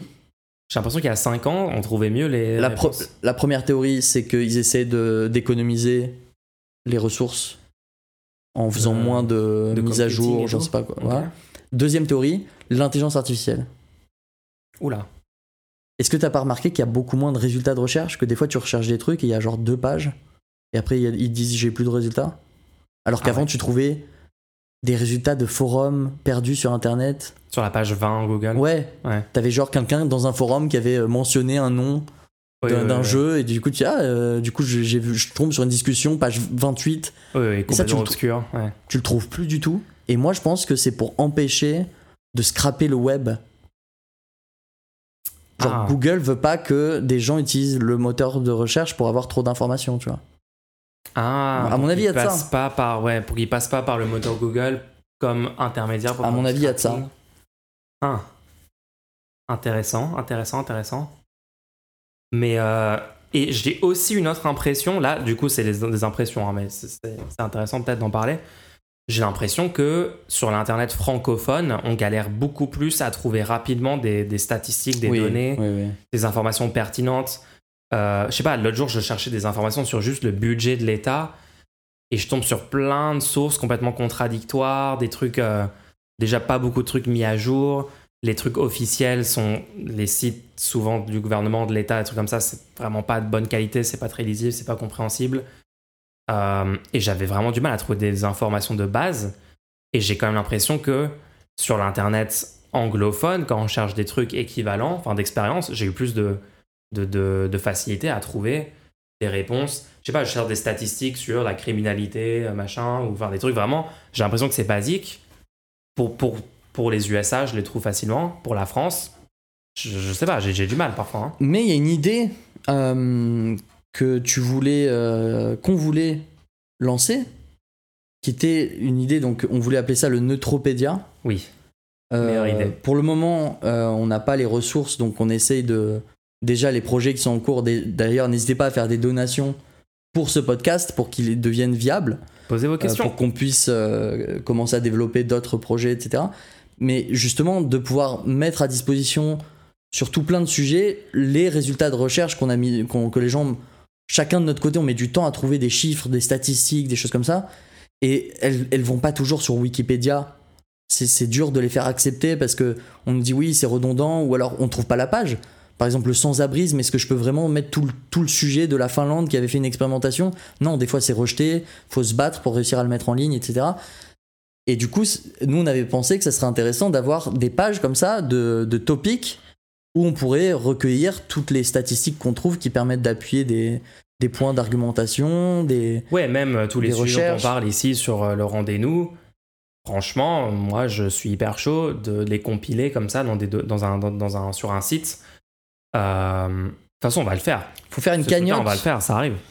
Bah, écoutez, euh, peut-être à terme, il euh, y aura ça, quoi. Mais... on fera peut-être une nouvelle cagnotte. On a déjà lancé des projets avec des cagnottes, donc euh, en vrai, c'est ça, ça pourrait être une option. Mais ouais, ouais c'est en bêta. Il y a quelques pages qu'on essaye de voir euh, comment ça pourrait se présenter. Euh, et ça pourrait aider d'ailleurs pour les gens qui font des recherches. Beaucoup de gens nous demandent euh, ouais. régulièrement quand même un tel truc. Donc je mais pense même de, a... de tous les gens qui ont des chiffres à donner. au lieu que ça finisse dans un channel d'un Discord perdu, euh, ouais, ouais. Euh, le, tu vois. Ouais, ouais, juste de les compiler comme ça collectivement, de les organiser correctement, que ça soit super beau sur la forme et tout. Euh, bien sûr, les gens, mais on va le faire, vous inquiétez pas, on va le faire. Euh, ouais. Alors. Du coup, c'était, bah, c'était, en tout cas, c'était une bonne question, merci de l'avoir posée. N'hésitez pas à préciser si, euh, pour la personne qui a posé la question, si c'était la, la bonne manière d'y répondre, parce que c'est un sujet assez vaste quand même, la recherche euh, sur Internet. Question suivante. On va ignorer le fait qu'il y a eu un problème technique ? Complètement ignoré, il ne s'est rien passé. Quel est votre positionnement sur les alliances de défense actuelles de la France ? Full OTAN, défense européenne ou bien indépendance nationale complète ?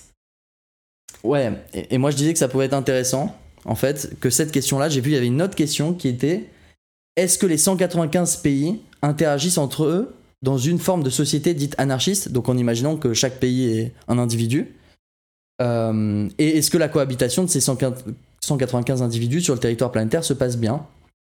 Et là, du coup, moi je trouve que c'est intéressant parce que les questions géopolitiques ne se gèrent pas du tout comme des questions euh, politiques en interne euh, à un pays. Parce que les questions politiques en interne d'un pays, il, peut à peu, il est à peu près souverain de ce qui se passe dans le pays. Tandis que les questions géopolitiques, oui, c'est vrai, il y a, il y a, il y a le fait qu'il n'y a pas de gouvernement à l'échelle de la planète. Pour l'instant. Les pays ne sont pas vraiment euh, forcés à respecter une loi. Il n'y a pas de loi internationale. Alors techniquement, il y a des lois internationales, Je mais, sais, bon, mais pour les enforcer, c'est voilà, très... Euh, ouais. Il n'y a, il y a aucune instance l'ONU qui permet de s'assurer que les lois internationales soient respectées.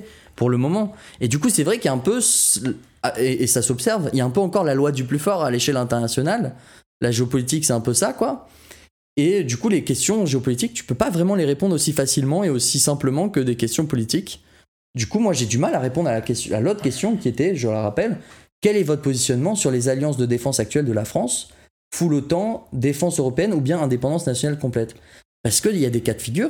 Si tu fais un choix géopolitique en te basant sur tes... Euh, sur tes idées politiques, tu peux mettre en danger tout un, tout un, toute une population, par exemple. Ouais, alors, moi je vais tenter quand même de donner mon avis là-dessus parce que j'y ai un petit peu réfléchi. Moi j'étais quand même pour une sortie euh, totale de l'OTAN, de la France. Je pense que la France devrait sortir de l'OTAN. Ça, je le pensais euh, pendant longtemps. Euh, j'étais convaincu de ça pour, euh, pour diverses raisons. Je pense que... Euh, L'OTAN a des côtés assez toxiques, euh, parfois de nous, de nous pousser à aller euh, euh, en guerre dans des projets notamment euh, impérialistes euh, euh, américains. On se souvient de, de l'Irak, et cetera. Euh, le truc, c'est que ça, c'était il y a un moment, et surtout que, bah, avec le conflit en Ukraine, pour moi, ça change pas mal de choses vis-à-vis de cette alliance militaire et... Je t'avoue qu'aujourd'hui, j'ai du mal à défendre le fait que la France devrait sortir de l'OTAN, là, maintenant, en ce moment, euh, juste parce que, bah, on voit de quoi est capable la Russie, et cetera. Après, je, je pense que je suis toujours favorable à ce qu'on sorte de l'OTAN. Pour moi, l'argument, ça serait que euh, je suis pas à l'aise avec le fait que le matériel militaire français soit autant dépendant sur le, les choix du gouvernement américain. Parce qu'en fait, le fait qu'on soit dans l'OTAN, il y a tout un tas de, de matériel, euh, notamment des, par exemple des logiciels, dans des véhicules, dans des drones, dans, dans, dans des avions, dans plein de choses qui sont euh, des logiciels américains. Et on sait très bien euh, les risques que ça pose en termes de cybersécurité. On sait que là-dessus, il peut y avoir de, du, du contrôle en dernier recours sur de l'équipement et tout. Et je pense que c'est pas super en termes d'indépendance de la, de la défense euh, nationale française. Du coup, je suis pas vraiment à l'aise. Il y a, il y a d'autres raisons. Euh... Dans un premier temps, en tout cas. Ouais. Et je. Donc. Après, le truc, c'est que j'arrive, j'arrive pas à défendre la sortie de l'OTAN, genre, en ce moment, vu l'opposition un peu du. du de, de, la, de la Russie, euh, qui est quand même dans une, une attaque impérialiste extrêmement euh, inquiétante, violente et. Je sais pas, ils nous ils menacent tous les deux jours d'utiliser l'arme nucléaire euh, contre les pays occidentaux. C'est pas, c'est pas oufissime, on va dire. Hein. Après, tu me demandes sur la défense européenne, Fernael. Je t'avoue que je suis moins chaud pour la défense européenne j'ai, de ce que j'ai vu, les, les propositions concrètes de la politique menée d'une telle défense européenne, il y aurait des aspects que je trouve assez néfastes, euh, potentiellement même qui encourageraient à former des blocs euh, Europe versus euh, Russie, avec l'Allemagne, avec des pays, enfin je sais pas. Moi je suis moi, pas convaincu par la défense européenne personnellement. Moi je suis, ouais, moi je suis pas hyper intéressé par l'idée de euh, de former une défense européenne, parce que ça voudrait dire des des que l'Europe a, a maintenant une légitimité militaire sur la base de, donc on dit défense mais ça peut être attaque aussi, tu vois. Le truc c'est que euh, alors que jusqu'à gros... maintenant chaque acteur, ouais. chaque membre de l'Europe a déjà des forces armées, une, une armée, et si, si on le veut, si les pays se mettent d'accord sur un objectif, c'est-à-dire qu'ils peuvent déjà dès maintenant, tous les pays de l'Europe, se mettre d'accord sur un, sur un objectif de militaire, de défense, euh, et cetera, et mettre euh, en, co- en coopération leurs forces armées. Ouais. Donc le fait de, au lieu que chaque pays peut, sur chaque conflit, se mettre d'accord si oui ou non c'est, c'est nécessaire d'y, d'y prendre part, le fait que l'Europe elle-même est un mot à dire à l'échelle de l'Europe sur un point de vue militaire, moi je suis pas chaud. C'est, on, enlève, euh, on enlève un peu de la souveraineté, on, comme tu dis on crée des, des possibles conflits avec des, des énormes blocs. Le gros problème en fait c'est que l'Union Européenne euh, politiquement ne fonctionne pas du tout comme moi c'est j'aimerais ça. Idéalement qu'elle fonctionne. Bien sûr. C'est-à-dire que l'aspect démocratique de ces institutions-là laisse tellement indésiré. Enfin, le, les, les, les peuples des pays de l'Union Européenne ont tellement peu de contrôle démocratique sur les politiques menées à l'échelle européenne actuellement, euh, que moi je suis assez inquiet d'avoir euh, des défenses européennes qui se construisent dans le statu quo de l'Europe néolibérale, oui, parce que où euh, l'Allemagne a un poids déf... ouais. disproportionné sur les décisions. La défense européenne défendrait les intérêts de l'Europe néolibérale, telle qu'elle est actuellement euh, mise en place. Et défendre les intérêts de l'Europe euh, telle qu'elle existe actuellement, euh, ça peut avoir des répercussions qui sont pas cool, quoi. Surtout, moi, j'ai vu des, des propositions de systèmes de défense, euh, euh, même en lien avec la lutte contre l'immigration, proposées par des réactionnaires qui, euh, qui sont anti-immigration. Je sais pas, les gens, je suis pas vraiment à l'aise avec ce qui est proposé. Euh, moi, je pense que euh, les, euh, les migrations de masse vont se multiplier euh, du fait du changement climatique, et il faut qu'on ait le plus possible une approche euh, euh, d'accueil des personnes qui... Euh, n'ont littéralement plus le choix parce qu'elles ne peuvent plus vivre dans les zones qui vont devenir invivables, hein, notamment plein de, d'endroits en Asie du Sud-Est, euh, tout, tout le long de l'équateur euh, sur la planète, quoi, hein. Donc, euh, j'ai vu des politiques proposées qui se, qui se font passer pour cette, ce projet de défense européenne et tout, qui me semble très toxique vis-à-vis de ça et qui semble plutôt à renforcer les, euh, le, les côtes et les frontières et euh, les façons d'empêcher les gens... Euh, d'arriver en Europe, quoi. Je, je, j'aime pas ça. Est-ce que, est-ce qu'il n'y a pas aussi la question d'une, d'une force à l'échelle mondiale ? Parce qu'actuellement, les casques bleus, ouais, l'ONU. Non, non, c'est, des, c'est même pas une force qui est propre à l'ONU, c'est des forces qui sont envoyées par des pays qui n'ont pas vraiment de, de mission. Euh, les missions qui leur sont données, c'est pas, c'est pas, ça peut, tu peux pas les envoyer sur, sur le front, je crois, si j'ai bien compris. Une mission défensive, non ? Oui, oui, oui. Enfin bon, c'est... c'est... En fait, l'ONU, elle n'a vraiment pas le... les moyens d'action nécessaires pour être avoir vraiment un impact, une force euh, ouais, qui aura un impact à l'échelle mondiale. Voilà, c'est pas, euh, c'est pas encore à la hauteur. Mais moi, je suis très, très favorable à ce que l'ONU acquiert des nouveaux pouvoirs, euh, des nouvelles prérogatives et vraiment des moi, moyens ouais. d'action, parce que c'est la seule instance J'aimerais... internationale où tous les pays sont représentés. Com- contrairement comme à des trucs comme ouais. le G sept, comme l'OTAN, comme des... Comme j'ai dit, sur les questions géopolitiques, je me sens pas d'une légitimité ouf, quoi.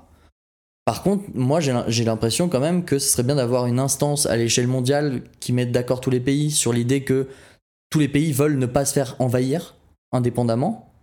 Je pense que tous les pays pourraient se mettre d'accord sur « Ouais, moi, j'ai pas envie d'être envahi. Ouais. » Et qu'il y ait des forces qui soient dédiées à l'ONU pour, s'il y a une, un, une, un envahissement, que cette, ces forces-là puissent empêcher l'envahissement. Sans que, parce que quel est le problème ? C'est que là, s'il y a ne serait-ce qu'une force qui veut empêcher un envahissement, on, on déclenche une guerre entre deux parties. Ouais, deux blocs d'alliance. Ouais. Regarde un peu toutes les discussions qu'il y a eu quand juste les États-Unis ont donné des armes à l'Ukraine. pour que l'Ukraine puisse se défendre d'un, d'une invasion explicitement en cours. Ouais, ça c'était fou. Et du coup, on était en train de dire c'est une guerre par proxy, les États-Unis veulent refaire une guerre froide, et cetera. Tu vois ce que je veux dire ? Du coup, chaque pays était frileux de moi, je vais pas aider parce qu'après, je vais mettre, je vais devenir un, un euh, directement opposé. Je m'aligne. Je suis dans une guerre. Du côté je je rentre dans une guerre ouais. d'un seul coup. Donc, et oui, c'est vrai, t'as peur. Genre, moi, euh, la Fran- que la France euh, donne des armes, et cetera. Je me disais, mais euh, ils sont peut-être un peu fous. Ils vont dire, ils ont donné pas mal d'armes quand même. On va leur envoyer une petite bombe. J'en sais rien, tu vois. Vu mmh. comment a agi. Euh, Euh, la Russie avec cette ouais. invasion qui avait pas l'air d'être ju- justifiée, euh, enfin c'est ah un bah, peu bizarre quand même d'un Poutine point de vue rationnel. Très peu de gens avaient dit ça, ils feront ça quoi. C'est quand même complètement contraire aux intérêts du c'est pays ça. Et tout. Si on si on regarde euh, objectivement un petit peu, c'est assez catastrophique. Or donc, si c'était ouais, si c'était à l'échelle mondiale et que tout le monde s'est mis d'accord sur ouais on veut pas se faire envahir. Le fait qu'il y ait une réponse par une, une, une instance mondiale, t'es en train de te battre contre le monde entier donc. La réponse de l'instance mondiale, tu peux pas y répondre en disant oui, mais regardez, ils sont en train de m'attaquer eux aussi. Non, c'est une instance mondiale qui, où on s'était tous mis d'accord. Il y a des frontières et on veut pas se faire envahir, tu vois. Ouais. Ça, moi, je pense que ça pourrait désescalader des conflits parce que déjà, t'as une instance mondiale qui est à ta porte si jamais tu commences une, une invasion, donc ouais, ça fait peur ouais. quand même. Et ensuite, tu peux même pas répondre. Tu réponds à qui ? Tu réponds à l'ONU, genre ça se passe comment ? Tu réponds à tous les pays d'un coup ? Est-ce que tu as vu récemment euh, le, les communications et les accords euh, euh, qui ont été faits des BRICS qui, euh, donc c'est Brésil, Russie, Inde, euh, Chine et Afrique du Sud. Ils, ils, ont, ils ont commencé à dire, nous, on va échanger, on va commercer sans utiliser le dollar entre nous. On va, on va essayer de former un bloc euh, ouais. d'alliance géopolitique un peu différent. Franchement, j'ai trouvé ça assez, assez effet d'annonce et assez factice, in fine. Parce que, on n'a pas vu les résultats encore de ça. Bah, le truc, c'est que euh, j'ai l'impression que ça donne l'image que, par exemple, la Russie et la Chine seraient dans un bloc, seraient unis, euh, qu'il n'y aurait pas vraiment de. Est-ce que ce n'est pas plus monétaire que, que, qu'autre chose ? Ouais, j'ai, mais pour j'ai, pas moi, dépendre j'ai, du dollar. J'ai vu des communications comme quoi des gens disaient, mais c'est. Euh, C'est un, un nouveau bloc euh, qui émerge ouais. face au bloc occidental, euh, euh, États-Unis, Europe de, Europe de l'Ouest. Bah ça, euh... Je pense que l'avenir nous le dira là-dessus. Je ouais. pense qu'on peut pas vraiment encore. Euh... Parce ouais, qu'il n'y a ouais, pas eu les ça, retombées, ça, il n'y a pas eu les retombées encore. Ouais, ouais, on va voir. En tout cas, si je veux un peu explorer plus géopolitiquement, ma... enfin, si je veux vous dire un peu plus ma... mes positions, personnellement, euh, l'impérialisme chinois me fait quand même assez peur.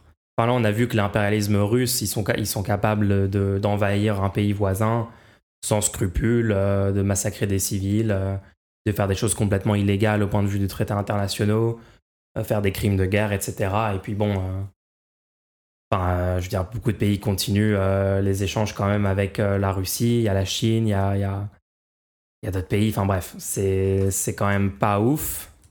Je veux dire, la dernière fois que les États-Unis ont fait un, une action impérialiste militaire explicite à la hauteur de ce que fait la Russie actuellement, c'était quand même il y a pas mal de temps. Alors bien sûr, historiquement, les États-Unis, en termes d'impérialisme, c'est sans doute le pire de tous. Hein. Évidemment, c'est une catastrophe en Amérique latine, au Moyen-Orient, euh, partout dans le monde, en Asie, bref.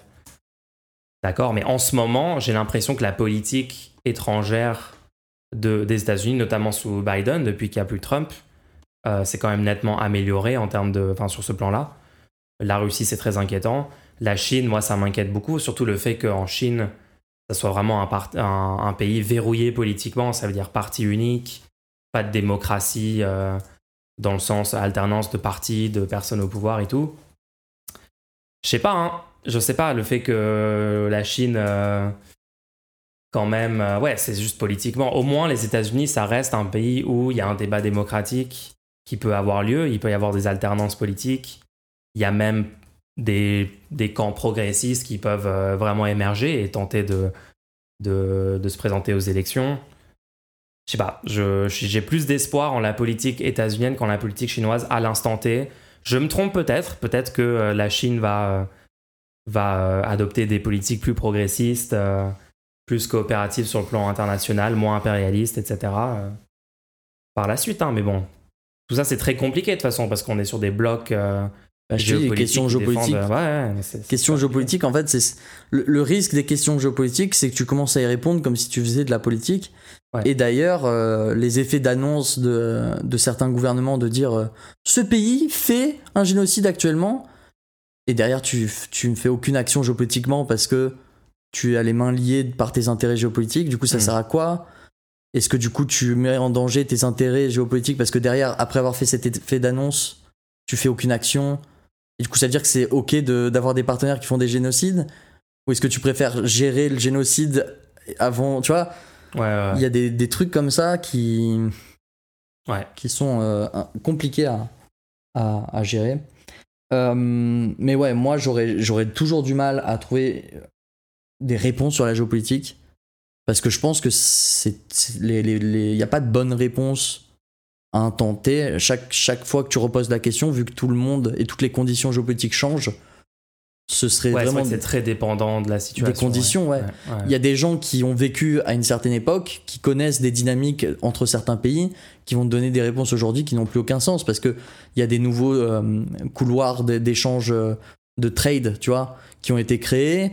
Donc il y a des nouvelles interdépendances qui existent, et cetera, et cetera. Tu vois, donc euh, donc je serais difficilement expert sur ces sujets-là. Hein. Bah, c'est vrai, il y a toujours la question de imaginons on est dans une alliance militaire ou dans, dans des traités militaires ou même commerciaux et tout avec, euh, avec un pays, et imaginez que dans ce pays-là, tout d'un coup, il euh, y a un pouvoir fasciste qui s'installe, euh, un pouvoir extrémiste, et cetera. Euh, comment on gère ce fait-là ? Enfin, je me souviens, moi, sous Trump, euh, Trump avait euh, littéralement euh, euh, assassiné un, un leader iranien militaire euh, et avait, ensuite Trump avait menacé de bombarder l'Iran, de détruire tous les sites culturels et tout. Et moi, j'avoue, je n'étais pas à l'aise que la France soit dans une alliance militaire avec une puissance qui menace littéralement euh, tout un pays euh, avec des raisons euh, pas forcément très très rationnelles. Mais tu vois, avant, euh, avant qu'on soit dans l'OTAN, dans le gouvernement, euh, gouvernance armée de l'OTAN, euh, je crois que c'est Sarkozy qui, qui nous y a introduit. Euh, commandement militaire, ouais. ouais. Mmh. Sous Chirac, Chirac avait refusé complètement de participer à l'invasion de l'Irak. Et ça, c'était super. Hein.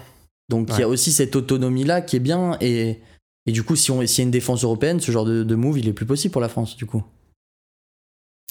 Mmh, je. Ouais. À moins de désobéir aussi à ce, à ce, à ce truc-là qu'on aurait signé. Le commandement pas. allié, pardon. Je me suis trompé du terme. Ah ok, c'est ça. Okay. Si, alors ce serait possible. Moi, ce que je dis, c'est qu'il y a des gens qui s'y connaissent sans doute bien mieux sur ces sujets-là. On a essayé, les gens. On a essayé de répondre le mieux qu'on pouvait. Mais, mais ces gens-là, ils sont dans ta communauté. Et je pense que tu pourrais nous ramener des infos euh, en, après avoir discuté avec eux sur tes streams. Donc n'hésitez pas à aller voir les streams dans les, dans les jours qui vont suivre. Carrément. Euh, mais, je suis euh... très chaud de discuter de tout ça, de tout ça sur stream avec vous, ouais. Allez-y. Et sinon, il y avait une question. Alors, n'hésitez pas à continuer à faire des questions. C'est bientôt fini pour cet épisode-là. Mais là, si vous posez là maintenant des questions, on pourra y répondre quand même. Oh. Nous, on reste tant qu'il y a des questions, donc n'hésitez pas. Il y avait une question. Je sais pas si c'est une vraie question ou pas. Vas-y. C'est quoi ? Est-ce que les filtres, les gourdes filtrantes Oko sont-elles fiables ? Attends, Oko. Il y a une marque. Il y a carrément une marque. Donc. Est-ce... Est-ce que vous attendez à ce moment-là qu'on aille acheter la gourde filtrante ? Ça, ça dépend, Oko ? Est-ce que Oko sponsorise ce podcast ou pas ? C'est ça la question. Ce podcast est sponsorisé par... Moi, j'ai aucune information. J'ai jamais utilisé de, de système de filtration en, en vrai, hein, moi. Je sais tes... pas, moi je, moi je bois directement l'eau du robinet, je me pose pas de questions. Hein. Récemment, il y a eu euh, des problèmes dans, dans l'eau du robinet. Ils ont trouvé des, des, des problèmes. Ils ont trouvé des problèmes Ils ont dans trouvé l'eau. des problèmes dans l'eau. À quelle concentration ? Il y avait trois quatre problèmes par verre. Tu devais, tu devais mélanger euh, la bouteille, quoi. Euh, ouais, donc j'ai, je suis désolé, on ne pourra pas vous donner un, une review de cette gourde filtrante Oko. Là, on vous ment pas, les gens, c'est la pire question. Genre, vraiment, poser des questions. Là, ça va pas être de notre non, temps. J'aime, Là, j'aime, j'aime la tentative. Peut-être, il y a une tentative, mais juste, peut-être que euh... vous aviez une gourde... En vrai, si vous voyez qu'on a un objet, là, on peut faire une review. Si vous dites, oh, il a cet objet-là, je le vois, euh, où il en a parlé. Attends, j'essaie de Google vite pour avoir au moins un truc. Non, il n'y a rien à dire honnêtement. Ok.